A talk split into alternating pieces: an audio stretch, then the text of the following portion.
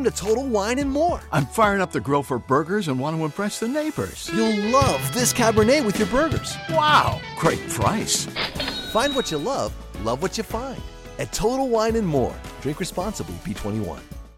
Immagina di essere un minatore e la tua ditta ha l'incarico di preparare il terreno per i binari per poi installarli al suolo.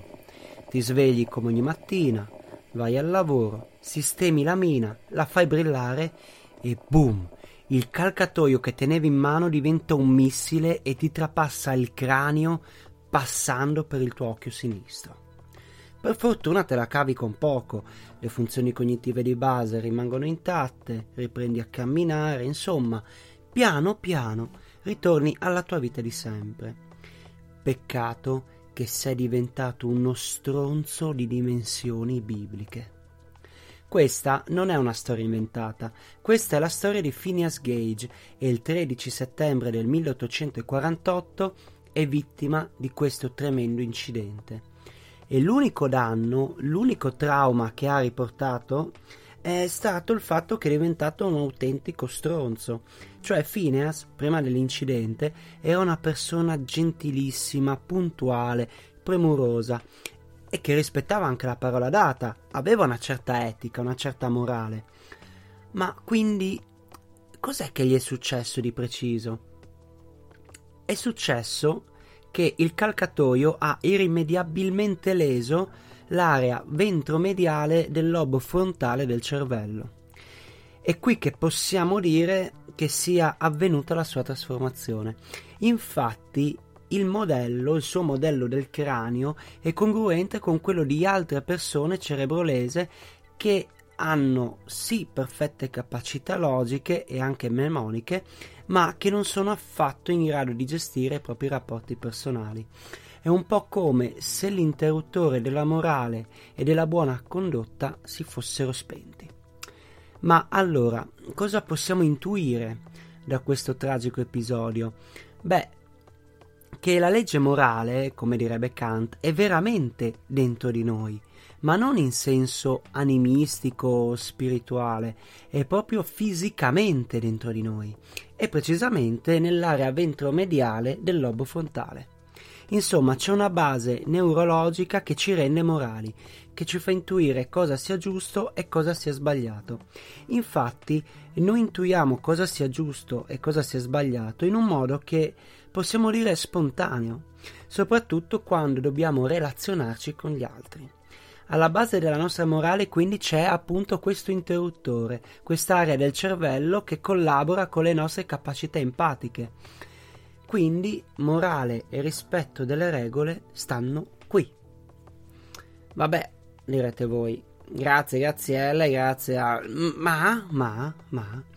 E se vi dicessi che la morale non è un'invenzione umana, che non sono un'invenzione umana la morale e l'empatia.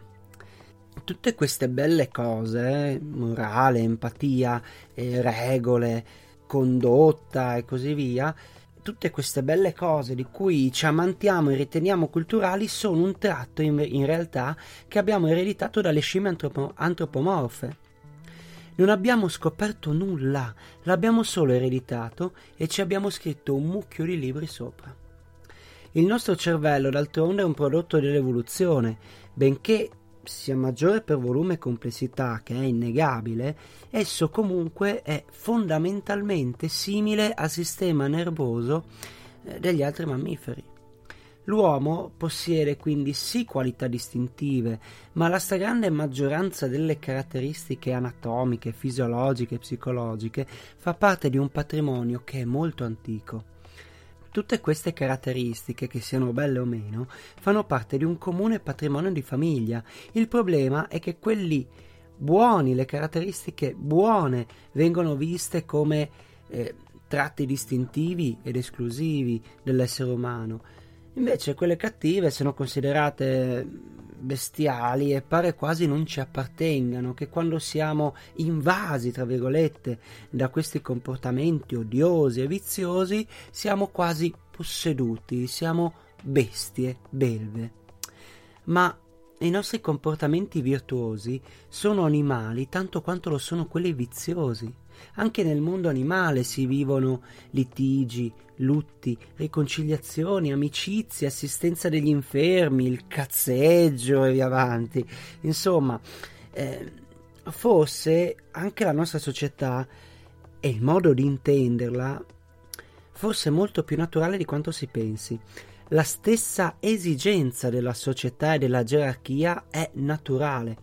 Lo intuì Aristotele quando disse che l'uomo è zoon politikon, cioè un animale socievole. Ma ciò che intuì Aristotele oggi è provato e straprovato grazie a un sacco di etologi e primatologi che notano sempre molte più somiglianze tra il nostro modo di vivere la società e quello, e quello animale. Insomma, ve la butto lì, anche le scimmie femmine si truccano e amano farsi belle, il che vuol dire che anche la bellezza, il voler essere belli, sia per maschi che per femmine, non è una cosa che ci è imposta dalla società, ma è un'esigenza prettamente naturale e che ci fa anche stare meglio nella società.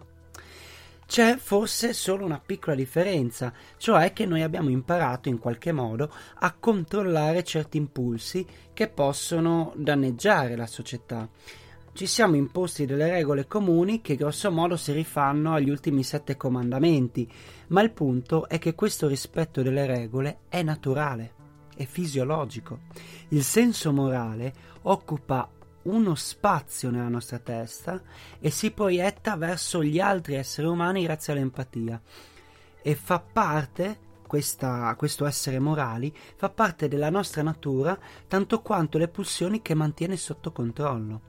La domanda di fondo è quanto c'è di così umano nel nostro vivere la morale la società da non considerarle naturali. E questo è il punto. Cos'è che ci, dà, che ci dà il diritto di essere in qualche modo superiori? Ma questo è chiaramente solo un aspetto della questione, perché se è vero che la nostra morale, con la sua complessità, è un tratto della nostra animalità, allora è vero anche l'inverso, cioè che tutta questa complessità costituita da sentimenti morali è parte integrante anche del restante mondo animale. Noi e il resto del mondo animale viviamo i sentimenti morali e della società allo stesso modo. Noi come loro proviamo gioia per un'amicizia, delusione per un tradimento e lutto per una perdita. Se loro provano ciò che proviamo in modalità simili alla nostra, come dobbiamo porci nei loro confronti? È la stessa domanda che si è fatto anche Franz de Waal che è il primatologo che ha scritto Naturalmente Buoni, il libro da cui ha preso, questa, da cui ha preso spunto questa puntata. Attualmente nella ricerca biomedica si mette già in pratica il principio di non condurre esperimenti sulle scimmie se eh, con lo stesso esperimento sui ratti otteniamo lo stesso risultato. Insomma, cerchiamo sempre di sperimentare su eh, organismi che sono il più semplici possibili, semplici tra virgolette chiaramente, data la premessa che mi è durata tipo 9 minuti, quindi che, che premessa vi faccio se poi la butto via così nel cestino? Insomma, quindi sono tra virgolette semplici. Però allo stesso modo in, in pochi sono disposti a considerare irrilevanti i risultati della ricerca medica pochi sarebbero appunto indifferenti alle, alle conquiste che abbiamo fatto grazie alla ricerca eh, contro malattie come l'AIDS che ha colpito milioni di persone. È chiaro che se si riuscisse a trovare un vaccino senza fare ricorso agli animali, ovviamente sarebbe preferibile, però purtroppo nulla lascia prevedere che questo stadio possa essere raggiunto in poco tempo.